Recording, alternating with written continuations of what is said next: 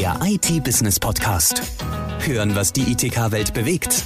Mit den spannendsten Themen aus der Schlüsselbranche der Digitalisierung. Als Literaturwissenschaftlerin habe ich schon so einige Bücher gelesen, auch aus diversen Genres. Aber mein Lieblingsgenre ist das der Science Fiction. Am faszinierendsten finde ich, dass sich ähm, Entwickler, Forscher und Wissenschaftler die Science Fiction oft auch als Vorbild nehmen und deshalb ja Erfindungen bzw. Fiktion auch mal zur Realität werden kann. Bestes Beispiel dafür ist die bekannte Serie Star Trek, die bereits 1966 veröffentlicht wurde.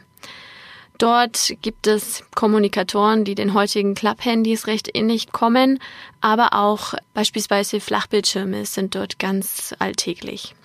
Umso spannender finde ich, dass das Metaversum, der Begriff, den man gerade eigentlich überall hört und liest, auch aus einem Science-Fiction-Roman kommt.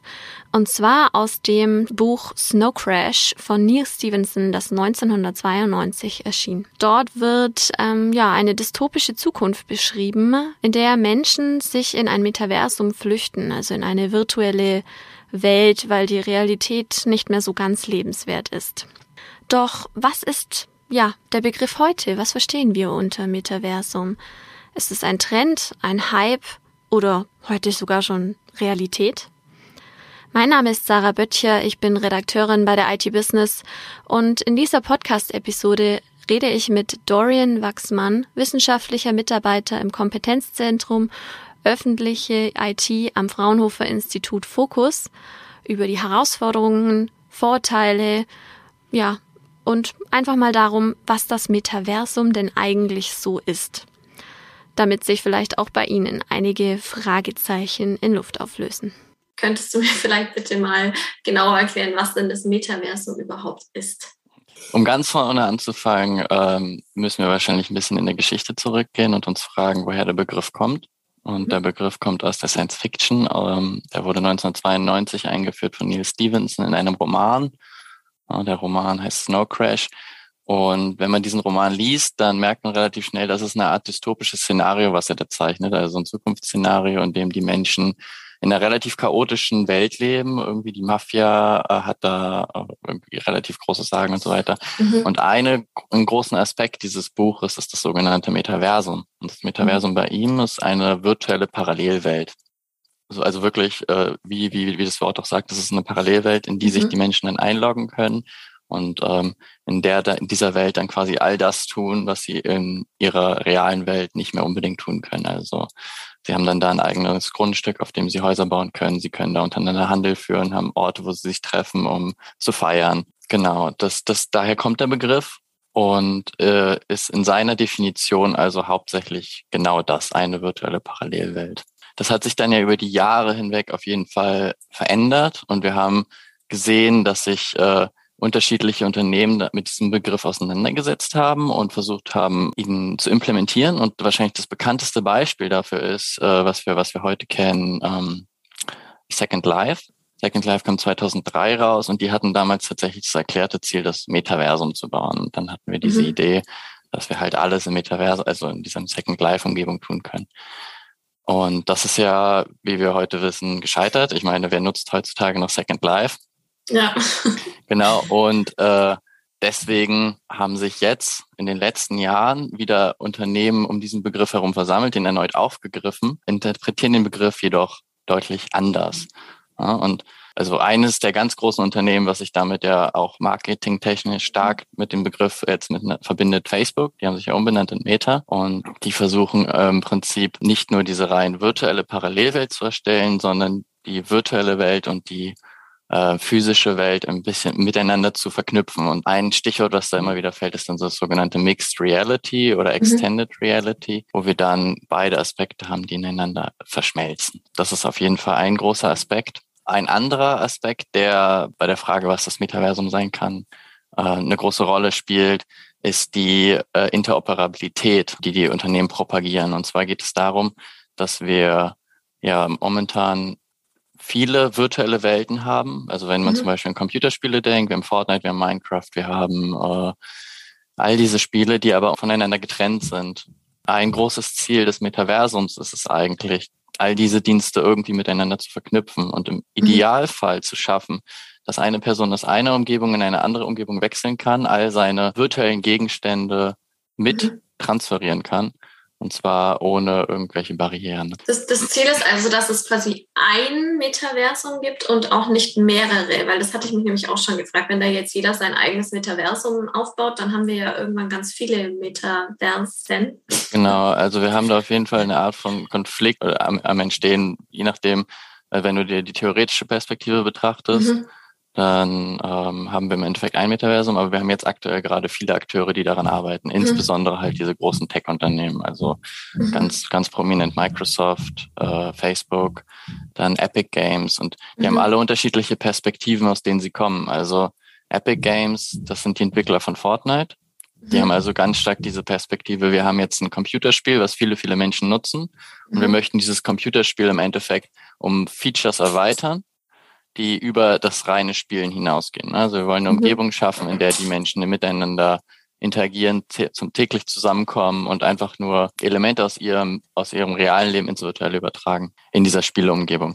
Währenddessen Facebook ja einen anderen Ansatz verfolgt. Ne? Sie haben ja auch eine mhm. Plattform, aber die Plattform ist ja deutlich stärker auf die soziale Interaktion ausgelegt. Mhm. Und diese wollen sie jetzt quasi in eine, in eine 3D-Welt übersetzen, wenn man so möchte, ne? in eine virtuelle mhm. Welt übersetzen, so dass die Dienste, die sie jetzt haben, ähm, quasi immersiver erlebt werden können. Mhm. Das ist so ein anderes Schlagwort, was im, im Kontext von Metaversum immer wieder fällt, was auch irgendwie ein zentrales Element ist. Wenn du dir das Internet heute anschaust, dann hast du halt häufig diese 2D-Plattformen, ne, auf denen du halt klicken kannst, Dinge mhm. äh, schreiben kannst und so weiter. Und im Metaversum wäre das dann halt alles im dreidimensionalen. Da hast du dann zum einen, also worauf man aufpassen muss, dass äh, 3D-Umgebung nicht zwangsläufig heißt virtuelle Realität. Also du musst nicht zwangsläufig mit dieser Brille rumlaufen, sondern mhm. du kannst durchaus dir vorstellen, dass du mit dem Computer dann, also mit deinem Computerbildschirm ganz typischerweise, dich dann aber mhm. quasi durch eine 3D-Welt klickst. So. Und deswegen haben wir bei, bei Facebook halt diese Perspektive und bei Microsoft ist es dann eher auf die Arbeitsumgebung ausgelegt. Mhm. Wir haben ja mit Microsoft Teams auf jeden Fall schon eine Plattform, ja. die sehr, sehr intensiv in der Arbeitsumgebung genutzt wird. Und das, diese wollen sie erweitern dieses mhm. Jahr, glaube ich, und wollen es Mesh nennen, um diese Arbeitsumgebung auch halt propagiert, immersiver zu erleben, so dass Leute sich dann in virtuellen Konferenzräumen treffen können und äh, auch so mhm. hybride Lösungen anbieten, wo Leute dann, manche Leute halt in echt in einem Konferenzraum sitzen und andere dann halt als 3D-Avatar hineinprojiziert werden mal schauen, was das wird. Aber da haben wir zumindest drei verschiedene Perspektiven, mhm. die alle irgendwie mit das Metaversum propagieren oder mhm. halt als großes Ziel ansetzen, aber mit unterschiedlichen Ansätzen. Dann ist quasi das Metaversum eine virtuelle Erweiterung der Realität, oder? Ähm, eine virtuelle Erweiterung. Ja, es ist ein Aspekt davon. Ne? Wenn du von virtueller Erweiterung der Realität redest, das ist Definition von Augmented Reality, würde ich sagen. Stimmt. Das ist ja auch ein großer Aspekt vom Metaversum, wenn du dir überlegst, dass mindestens Google mhm. an diesen Datenbrillen arbeitet, ne, ja. mit denen du dann durch die, durch die Welt läufst und du hast diese Brille auf und deine Realität, die du um dich herum hast, wird um virtuelle Elemente erweitert. Mhm. Das ist ein Aspekt, der im Metaversum eine wichtige Rolle spielt. Aber ich denke, es ist wichtig, dass man sich klar macht, dass das Metaversum mehr ist. Also sicherlich, wie ich zu Beginn auch schon gesagt habe, mhm. wenn du zehn, zehn verschiedene Menschen fragst, du wirst zehn verschiedene Definitionen mhm. vom Metaversum bekommen. Aber für mich persönlich, wenn ich eine Definition geben müsste, würde ich sagen, das Metaversum ist im Endeffekt eine Plattform. Diese Plattform hat gewisse Eigenschaften, die erfüllt sein müssen, um diese Plattform Metaversum zu nennen. Diese Eigenschaften sind zum einen, diese Plattform muss sehr skalierbar sein, massiv skalierbar, dass mhm. quasi zu jedem Zeitpunkt eine beliebig große Anzahl von Menschen mhm. diese Plattform nutzen kann. Zusätzlich muss diese Plattform jederzeit zugänglich sein. Das heißt, da, da kommen dann so Aspekte mit rein, ähm, was wir auch äh, heute mit 5G und dann auch mit 6G mhm. sehen, dass wir halt große Datenmengen mit einer geringen Latenzzeit mhm. überall hinstreamen können, sodass jeder jederzeit äh, Zugang zu dieser Plattform hat. Und dann kommt dieser große Aspekt mit der ganzen virtuellen Realität mit rein, nämlich diese Plattform mhm. muss immersiv sein. Immersion entsteht halt am besten dann, wenn man sich also es ist ja quasi die Definition, dass man sich da fühlt. Ne? Das, und das geht in virtuell, es geht halt in 3D-Welten deutlich, deutlich besser. Mhm. Ja. Genau, und dann halt der letzte Aspekt, über den wir auch schon geredet hatten, dass halt diese Interoperabilität gegeben sein muss, dass quasi diese Plattform als Unterbau dient. Über diese Plattform hast du dann Zugriff auf unterschiedliche virtuelle Welten wieder. Diese Plattform verbindet diese Welten, dann so ich das, so sehe ich das persönlich. Dann kommen noch so Dinge dazu, die insbesondere dann halt auch wieder für die Unternehmen interessant sind, dass da irgendwie eine Art von digitaler Ökonomie existieren muss. Wenn du dann also virtuelle Gegenstände kaufst, dann wirst du die ja irgendwie bezahlen müssen. Dann kommen dann auch wieder so Aspekte rein, Kryptowährungen, die ja wiederum auf Blockchain mhm. aufbauen. Deswegen ist das Metaversum aktuell für mich auch so eine Art von Zusammenführen von vielen Trends, die wir in den letzten mhm. Jahren auch schon beobachtet haben. Also dann insbesondere Blockchain, ja, auch die ganzen Vernetzungsgeschichten, also Internet of Things, dann klar, was wir ja schon gesprochen hatten, Virtual Reality, 5G, eigentlich so genau. all diese, diese neuen, neueren Trends quasi, ja. Genau. Einen zusätzlichen Trend, den ich auch noch erwähnen möchte, wenn du jetzt gerade auch von Augmented Reality geredet mhm. hast, ist, äh, sind so digitale Zwillinge oder dann halt auch mhm. größer gefasst Mirror World, wo Menschen dann versuchen oder auch aktuell schon tun, die, die reale Welt quasi im virtuellen abzubilden. Das ist ja dann ähm. auch zwingend notwendig, oder? Für so ein Metaversum, um die Immersion zu erhöhen. Das ist auf jeden Fall äh, ein, ein interessanter Aspekt, wenn du dann äh, reale, quasi virtuelle Zwillinge von realen Objekten hast, dann fällt es auch leichter, dieses mhm. Extended Mixed Reality Element zu implementieren. Du hast es ja gerade schon angesprochen, so digitale Ökonomie, aber auch ähm, digitale Güter. Also was ich jetzt halt schon ein bisschen gelesen habe, ist, dass man dort auch Immobilien kaufen kann. Ja. Und dann da irgendwie eigene Grundstücke hat. Ich finde das noch ein bisschen sehr verwirrend, um ehrlich zu sein, und kann mir das überhaupt nicht vorstellen, was man da mit so einer virtuellen Immobilie denn so tut. Aber es sind ja wohl schon sehr viele, die da sich für ziemlich viel Geld tatsächlich auch Grundstücke kaufen. Worauf du anspielst, ist vermutlich eine spezielle Anwendung, eine, eine Blockchain-Anwendung. Äh, Decentraland nennt sich die. Mhm. Es gibt auch noch andere, ich glaube Sandbox, aber Decentraland ist, glaube ich, die, die mhm. berühmteste, würde ich sagen. Ähm, die, die behaupten auch quasi das Metaversum gebaut zu haben, wenn man so möchte, wobei mhm. sich das dann halt beißt mit den Eigenschaften, die ich vorhin äh, skizziert ja. habe. Die erfüllen sie halt nicht. Aber was sie haben, ist quasi ein, ein virtuelles Land, und äh, auf diesem virtuellen Land gibt es Parzellen und diese Parzellen mhm. kannst du kaufen. Und zwar mit einer Kryptowährung, die heißt Mana. Und wenn du eine solche Parzelle kaufst, dann hast du danach das Recht, sie zu gestalten. Du kannst dann halt quasi irgendwas, dein, dein eigenes Haus drauf bauen. Du kannst irgendwelche Dienste auch anbieten, wenn du möchtest. Mhm. Und äh, Menschen, die Decentraland nutzen, loggen sich halt quasi auf dieser Plattform ein und bewegen sich dann auf diesem virtuellen Land und können deinen Ort besuchen, den du da gebaut hast. Und das hatte, glaube ich, Anfang des Jahres oder letztes Jahr irgendwann einen richtig großen Hype und dann haben mhm. da viele große Namen sich Grundstücke gekauft und die Preise sind teilweise durch die Decke gegangen. Ein ganz bekanntes Beispiel ist vielleicht Sotheby's, das ist ein mhm. Auktionshaus. Die hatten dann quasi virtuelle Auktionen veranstaltet in Decentraland, wo sie dann halt äh, Kunst verkauft haben vor welchen Herausforderungen entsteht denn aber das Metaversum? Ich meine, wir haben es jetzt schon so das Thema Interoperabilität angesprochen, was natürlich auch, wenn so viele Player mitspielen, nicht gerade einfach ist. Aber vielleicht gibt es denn da noch andere technologische Schwierigkeiten gerade. Ja, es gibt, einen, es gibt einen ganzen Haufen von Schwierigkeiten. Mhm. Also technologische Herausforderungen sind ja nur das eine. Es gibt auf jeden Fall die wirtschaftlichen Herausforderungen, um das nochmal ganz kurz äh, auch nochmal klar zu machen. Also wenn wir uns zum Beispiel Apple anschauen, mhm. die verfolgen ja ein Geschäftsmodell, was sehr, sehr, ähm, also das Stichwort ist also Walled Garden mäßig, die wollen ihre mhm. Nutzer in ihren Diensten halten und möglichst wenig Interaktion nach außen ermöglichen überhaupt erst. Und das steht ja dann diametral zu der Idee zu sagen, wir haben jetzt irgendwie eine virtuelle Umgebung, in der alle gleichberechtigt agieren können. Selbst die anderen großen Unternehmen, die sich da jetzt positionieren, also insbesondere auch Facebook, ja, also das eine ist das, was sie nach außen hin kommunizieren. Und das ist halt, wenn man sich deren Chefpräsentationen anguckt, so, ja, wir wollen ein inklusives Metaversum mhm. bauen, wo alle Menschen teilhaben können, wo ihre Daten geschützt sind, wo sie auch vor Hass und Gewalt geschützt sind mhm. insbesondere auch sexualisierter Gewalt, das ist ja ein großes Thema. Mhm. Und in immersiven Umgebungen wird es halt nur schlimmer. Und all das äh, möchte Facebook in ihrer Plattform natürlich dann äh, nicht haben. Sie stellen das nach außen hin so auch da. Aber was halt passiert ist, äh, wenn man so solche einzelnen großen Player hat, dann muss halt das Vertrauen auch da sein. dass sie genau sowas bauen können. Insbesondere Facebook hat ja so eine ganze Reihe von Skandalen in den letzten Jahren gehabt. Ich persönlich würde einem solchen Unternehmen zum Beispiel ungern anvertrauen, eine solche Plattform zu bauen, weil eben aufgrund der genannten, all der genannten äh, ja. Schwierigkeiten. Braucht es dann nicht irgendwie eine übergeordnete Instanz oder vielleicht einen, einen Rat, in dem die Großen alle zusammensitzen und an einem Tisch sich hier ein tolles Metaversum ausdenken? Ja, das ist äh, eine vielleicht, äh, ich weiß gar nicht, ob das utopische Vorstellung ist ähm, oder ob man das möchte. Es wäre dann so ein bisschen Oligopol. Ja, genau. Holistische Struktur, wo du halt ja. einige wenige Player hast. Und es gibt so eine Art Gegenbewegung, wenn man das so sagen kann, die sich mhm. jetzt unter dem Begriff Web 3 formieren. Die wollen ein dezentrales Internet aufbauen, quasi eine Demokratisierung des Webs, so nennen sie das. Mhm. Auch auf Blockchain-Technologie, weil sie halt sagen, mittels Blockchain-Technologie hast du vor allem erstmal ein großes Feature und das ist halt diese Zurückverfolgbarkeit und mittels dieser schaffst du halt Transparenz.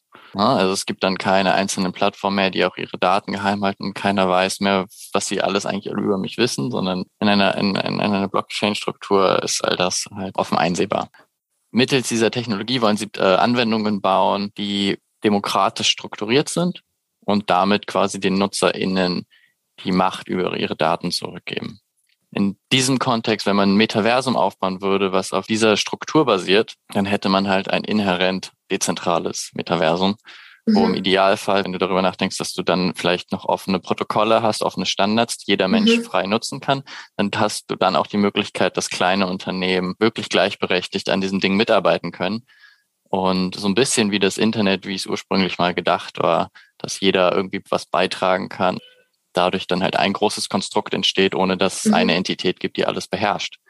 Die Gefahr sehe ich aktuell sehr stark bei den Entwicklungen des Metaversums, dass es eben nicht dezentral aufgebaut ist, sondern dass du halt einige wenige zentrale Players, die an alles kontrollieren und auch an allem profitieren muss man sich ja auch immer wieder klar machen, dass das Ziel von äh, solchen Unternehmen im Endeffekt immer profitorientiert ist, das ohne, mhm. ohne das jetzt bewerten zu wollen, aber das ist deren Ziel. Und wenn das Geschäftsmodell aktuell ist ja halt hauptsächlich über Werbung, über die Daten, die die Plattformen sammeln. Und wenn man jetzt mhm. ein Metaversum hat, was von einer Entität kontrolliert wird, dann wird sich dieses Datensammeln ja noch um ein massives steigern lassen.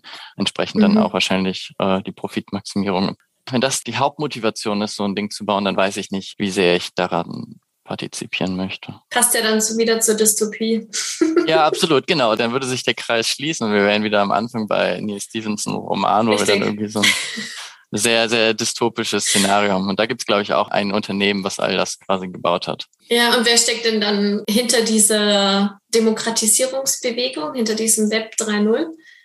Insbesondere äh, Blockchain-Unternehmen, beziehungsweise mhm. diese Anbieter von D-Apps nennt sich das, Decentralized Apps okay. die halt Anwendungen auf Blockchain-Technologie bauen. Also große Namen fallen mir jetzt so spontan nicht ein, aber es sind eher so junge Unternehmen, die auch eher noch nicht so dermaßen im Fokus stehen, würde ich sagen. Also ich kenne mich mit Blockchain nicht so aus, muss ich ehrlich sagen. Der wird ja aber immer nachgesagt, so die Nachhaltigkeitsaspekte, ähm, verbraucht so viel Strom und ähm, wir werden ja, unser Stromverbrauch wird sich so oder so erhöhen und dann haben wir auch noch die Blockchain, die da nochmal eins draufsetzt. Was hältst du denn von diesem ganzen Nachhaltigkeits-Blockchain-Aspekt? Mm, also Blockchain an sich ist nicht zwangsläufig mit hohen Stromkosten verbunden, sagen wir so. Das Beispiel, was immer wieder angebracht wird, ist halt Bitcoin. Und Bitcoin basiert auf einem Prinzip, das nennt sich Proof of Work. Da geht es quasi darum, eine Blockchain ist ja quasi also wie der Name auch sagt, eine Chain aus mhm. Blöcken. Mhm.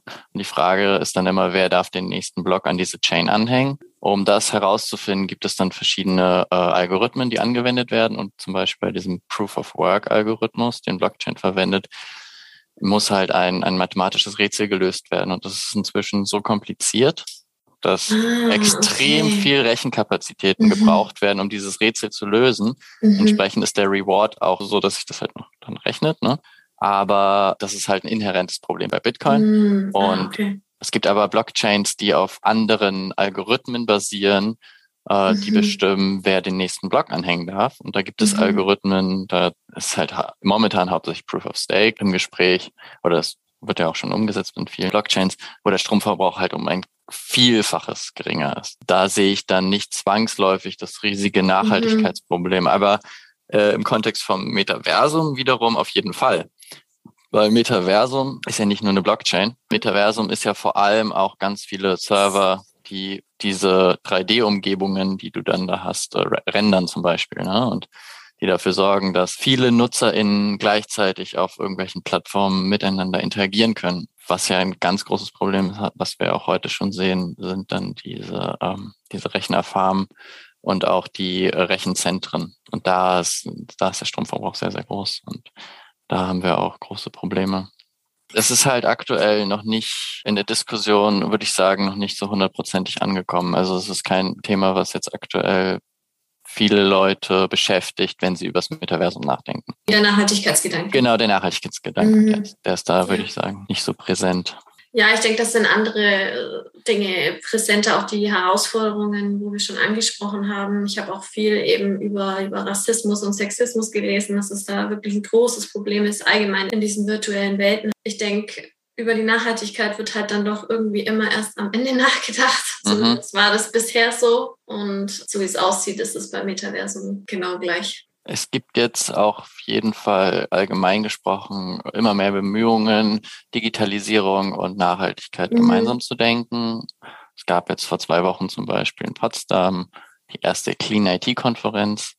Da wurde mhm. darüber nachgedacht, wie man zum Beispiel Software äh, schreiben kann, so dass sie ressourcen- oder energieeffizienter arbeitet und all das. Aber wir sind da halt wirklich relativ stark in den Anfängen erst und ähm, beginnen erst diese zwei riesigen Querschnittsthemen, die mhm. irgendwie unsere gesamte Gesellschaft ja auf jeden Fall äh, massiv äh, beeinflussen und beeinflussen werden, wie man die auch zusammendenken kann. Also wie man auch Digitalisierung vielleicht auch zum Nutzen von Nachhaltigkeitszielen einsetzen ja. kann. Das ist ja auch ein großes Thema. Genau, aber das hat jetzt erstmal mit dem Metaversum, glaube ich, relativ wenig, wenig Anhalt. An, äh nee, also da habe ich ja auch, das ist jetzt auch ein anderes Thema, aber diese, diese Gaia-X-Projekte oder Initiative, ähm, da gibt es ja auch einige, die versuchen, Digitalisierung und Nachhaltigkeit zu verknüpfen. Also es ist auf alle Fälle auch spannend, was da in die Richtung passiert. Ein kleiner Punkt noch vielleicht. Mhm. Es gibt halt durchaus Leute, die sagen, ähm, das Metaversum kann für Nachhaltigkeitsziele von Vorteil sein. Und zwar okay. insbesondere in solchen Punkten, wo man sagt, was wir jetzt auch schon gesehen haben, besonders während Covid, wo halt äh, viele Konferenzen dann ins Digitale mhm. verschoben wurden und Leute halt nicht mehr irgendwie die, über die halbe Welt geflogen sind, um sich zu sehen. Und wenn man jetzt halt wirklich schaffen würde, eine Plattform zu bauen, die wirklich immersiv ist, die halt wirklich ein annähernd eins zu eins Gefühl von Präsenz erzeugt, dann könnte man sich fragen, ob man Konferenzen zum Beispiel überhaupt noch braucht und dadurch mhm. dann halt eventuell all diese Reisen, insbesondere Geschäftsreisen, die machen ja einen großen mhm. Teil dann doch aus, sich sparen kann. Also das ist zumindest mhm. so ein, eine Argumentation, die gefahren wird. Ja klar, vor allem zu so Großveranstaltungen oder, oder Messen oder so, da kommen ja hunderte von, von Menschen von überall her teilweise über diesen Fachmessen. Und wenn das dann alles virtuell über Avatare und oder Hologramme dann irgendwann mal funktioniert, klar spart man sich da viel. Aber dieses Metaversum hat ja dann eigentlich Einfluss auf jeden Bereich, sei es privat oder beruflich. Also wir haben jetzt gerade über Kommunikation gesprochen, über diese ganzen Konzepte rum um New Work, aber eben auch die soziale Komponente haben wir schon ein bisschen angesprochen. Das ist ja dann quasi ein Trend, Konzept, Plattform, wie auch immer, die dann wirklich tatsächlich jeden Bereich unseres Lebens betrifft. Ja, das stimmt. Mhm. Aber in gewisser Weise tut das Internet das ja jetzt auch schon. Stimmt. Meine Arbeit findet fast ausschließlich am Rechner statt. In meiner Freizeit sicherlich versuche ich mich auch möglichst viel äh, in der realen Welt quasi mit Menschen noch mhm. zu treffen, aber der Shift ist auf jeden Fall schon da und das Metaversum soll das halt nur noch, also in gewisser Weise auch nur noch verstärken und eventuell dann halt intensiver erlebbar machen. So, wenn man optimieren sagen kann, optimieren kann, ja, vielleicht auch das. Ja. Es ist nicht von einem Moment auf den anderen, dann ist es so, sondern es ist halt immer ein Prozess und äh, die, mhm. Entwicklung ist, ist fließend und wir bewegen uns von Tag zu Tag irgendwie ein Stück weiter in eine Richtung und im Endeffekt wie sehr wir uns auch über die letzten Jahre verändert haben, kriegt man immer erst dann mit, wenn man wirklich diese größeren Zeitsprünge sich anschaut und sich fragt, zum Beispiel vor 50 Jahren, das kann man sich ja heutzutage gar nicht mehr vorstellen, wie die Menschen mhm. gelebt haben. Das ist ja, also so ganz, ganz ohne Internet mhm. ist ja völlig, also für unsere Wahrnehmung halt was Seltsames. Und genauso kann man das dann halt auch in die Zukunft projizieren. Und deswegen ist es sehr, sehr schwer vorstellbar, wie wir uns mhm. in 20 Jahren dann ähm, miteinander interagieren werden.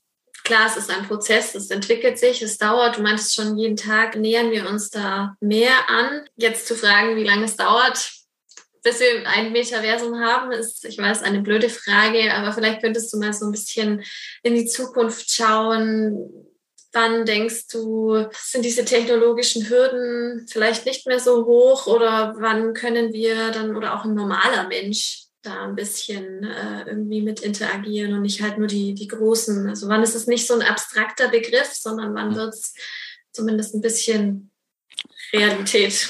Also jetzt in, in näherer Zukunft, ich, ich würde mich da tatsächlich an dem orientieren, was das Wahrscheinlichste ist, mhm. ist, dass große Tech-Unternehmen jetzt graduell ihre Angebote in 3D-Angebote umbauen werden. Da kommt halt dieses Jahr von Microsoft dieses Mesh, wenn es denn mhm. kommt, ja.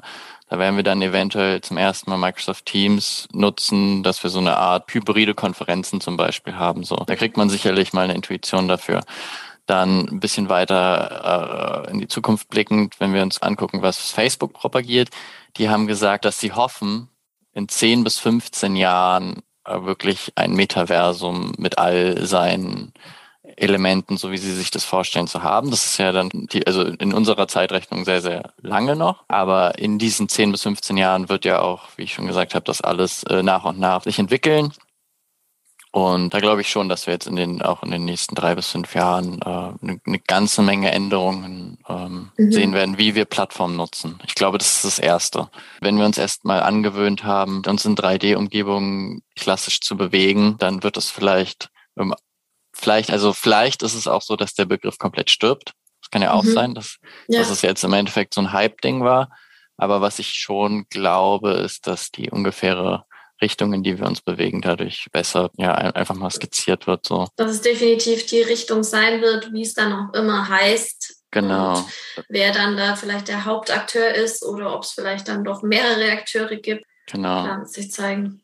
Es hat halt einfach schon einen ganzen Haufen Vorteile. Also insbesondere für den Nutzer oder die Nutzerin äh, das, das, dieses, äh, diese Immersion, so dass du halt einfach auch, wenn du, wenn du zum Beispiel aus Arbeitsperspektive schaust, dass du einfach deutlich besser mit anderen Menschen interagieren kannst, aber eventuell mhm. auch deutlich effizienter deine Arbeit ausführen wirst können. Mhm. Das klassische Beispiel ist vielleicht, wenn du jetzt sagen wir ein Architekt bist, ja, oder äh, im Haus äh, generell in, in, in Construction mäßig arbeitest, wo du dann im Idealfall halt das Haus erstmal im virtuellen baust. Und dann hast du eine virtuelle Konstruktion und kannst dann schon mhm. sehen, genau, okay, da und da gibt's Probleme, das und mhm. das funktioniert nicht. Ähm, wir haben ja all diese Großbauprojekte, die mhm. wahnsinnig gescheitert sind, wo wir ja. Unmengen an Geld äh, rein versenken und vielleicht könnte sich all das sehr, sehr stark optimieren lassen, wenn man das halt mhm. halt vorher erstmal im virtuellen äh, auf eine effiziente mhm. Art und Weise bauen könnte. Sowas mhm. zum Beispiel kann ich mir sehr gut vorstellen, dass das mhm. kommen wird. Das ist die, die Nutzerinnenperspektive und aus der Unternehmensperspektive ist es halt schon eine Art von Goldgrube. Daten sind ja das neue Gold oder so, sagt man das mhm. nicht so. Und ähm, wenn du halt so eine Plattform hast, dann wirst du halt noch unendlich viel mehr Daten generieren können. Und das ist ein mhm. großer, großer Treiber und deswegen glaube ich, wird es auf die eine oder andere Weise auch kommen. Was ich mich jetzt nur noch so frage, es gibt ja auch so Probleme, die mit dieser ganzen, vielleicht nicht direkt mit der Immersion oder nicht mhm. auch nicht direkt mit 3D-Welten, aber doch mit der Nutzung des Internets oder der Plattformen natürlich kommen, die es halt vorher nicht gab. Also so soziale, psychische Probleme. Theoretisch kann sich das ja dadurch dann noch mehr verbreiten, verstärken, wie auch immer, wenn wir alle irgendwie mit 3D-Brillen rumlaufen und das jetzt vielleicht ein bisschen überspitzt zu. Absolut, ja. Also mhm. spielst du auch auf so psychologische Probleme an, insbesondere? Ja, von jungen Menschen, die halt ja, genau. dann. Das sind ja eh die, die aktuell am meisten 3D-Brillen nutzen. Ähm, Habe ich mir auch letztens eine Studie angeguckt, so, so groß ist die Verbreitung von 3D-Brillen jetzt im Privaten nicht. Und wenn, dann sind es tatsächlich die, die jüngere Generation. Aber genau die hat halt eben auch mit solchen Problemen zu kämpfen. Ja, ich glaube tatsächlich nicht, dass die 3D-Brillen in dem Fall das große Problem sind, sondern mhm. es ist eher das Problem, wie diese Plattformen aufgebaut sind wie mhm. sie dafür sorgen, dass Menschen auf diesen Plattformen aktiv bleiben. Und da sind ja psychologische ähm, Hintergedanken dabei, wie du so eine Interaktion für den Nutzer oder die Nutzerin aufbaust, wie du mhm. sie halt auf mhm. dieser Plattform hältst und wie du halt äh, über, über Gefühle äh, stimulierst. So. Da sind halt psychologische Tricks dabei, die mhm. inhärent schädigend sind. So, ich glaube, das mhm. kann man so sagen. Entsprechend muss es da auf jeden Fall ein Shift geben, weil das ist ein Riesenproblem. Mhm. Absolut. Und je, je immersiver diese Plattform werden, desto schlimmer wird es mhm. nur ich weiß nicht, was da passieren muss. Ich glaube nicht, dass die Unternehmen von selbst einlenken werden, was das mhm. angeht. Und der Schaden, der wird nur größer werden und man wird mhm. ihn wahrscheinlich auch erst in den nächsten fünf bis zehn Jahren dann sehen, ja. umso stärker. Und dann wird es vermutlich irgendwann von staatlicher Seite irgendeine Art von Reglementierung geben müssen. Mhm. Ja, ich wollte gerade fragen, ja. wen siehst du denn da in der Pflicht?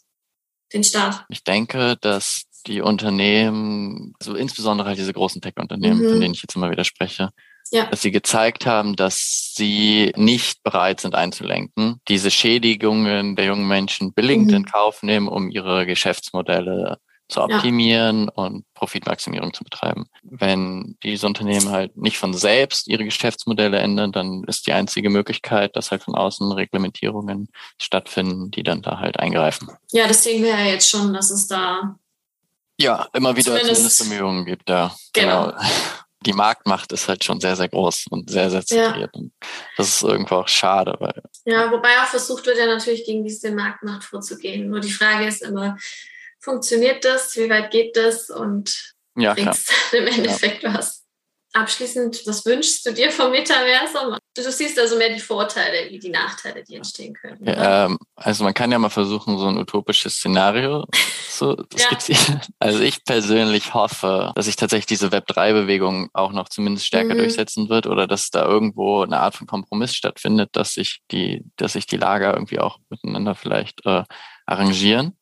Mhm. Ja, dass man ein schon an sich ein inhärent dezentrales Netz hat, was mhm. nicht darauf basiert, dass es ein, zwei, drei, vier große Unternehmen gibt, die alles kontrollieren und dass wir dann uns darauf einigen, dass es offene Standards gibt, mhm. offene Protokolle, die jeder Mensch nutzen kann. Wenn man sich auf sowas einigen kann, dann wird es, glaube ich, von selbst einen Prozess geben, wie es ihn damals beim Internet gab, wo halt viele Menschen dann damit äh, in Kontakt kommen, ihre eigene Website haben, damals zum Beispiel gebaut haben ne? und dadurch, wie halt ursprünglich auch angedacht war, wirklich dezentral jeder seinen eigenen Anwendung hatte oder in dem mhm. Fall halt Website. Und wenn man sowas schafft, dann kann es, glaube ich, durchaus viele Vorteile haben und wir können uns in der Zukunft vorstellen, insbesondere was auch diese ganze ganze Mixed Reality Sache angeht. Mhm. Da finde ich, gibt's ganz, ganz tolle Anwendungsgebiete. Mhm. Ich, ich finde mal diese, diese, diese Videos auch total cool, wo dann Leute irgendwie mit dem Fahrrad durch die Stadt mhm. fahren und so eine Datenbrille aufhaben und dann irgendwie überall noch so zusätzliche Informationen mhm. einploppen. Im Idealfall nicht irgendwie zur Hälfte Werbung sind. Das wäre mhm. nämlich ein absolut Desaster, wenn, wenn man halt plötzlich äh, in, auch in seinem Alltag noch mehr Werbung hätte. Ich glaube, da gibt es auf jeden Fall viel, viel, viel Potenzial und ich hoffe einfach, dass sich das, äh, dass sich das da in die richtige, richtige Richtung entwickeln wird. Ja. Also an sich klingt ähm, total cool und unter den Voraussetzungen oder die Bedingungen, die du am Anfang skizziert hast, glaube ich, könnte es schon ziemlich interessant werden und ja, mal schauen, wie sich das alles so entwickelt. Also so oder so, unsere Zukunft wird, glaube ich, sehr interessant werden mit ja. all diesen Dingen, die in so kurzer Zeit um uns herum passieren, virtuell und real. Ich glaube, langweilig wird uns allen nicht in den nächsten Jahren. Und ich hoffe, Ihnen hat diese Podcast-Episode genauso gut gefallen wie mir. Bei mir sind definitiv ein paar Fragezeichen weniger da. In zwei Wochen kommt die nächste Folge des IT-Business Podcasts. Bis dahin, alles Gute. Der IT-Business Podcast. Hören, was die ITK-Welt bewegt. Der Audiopool mit den spannendsten Themen aus der Schlüsselbranche der Digitalisierung. Jetzt abonnieren auf Spotify, Soundcloud, YouTube, Deezer und iTunes.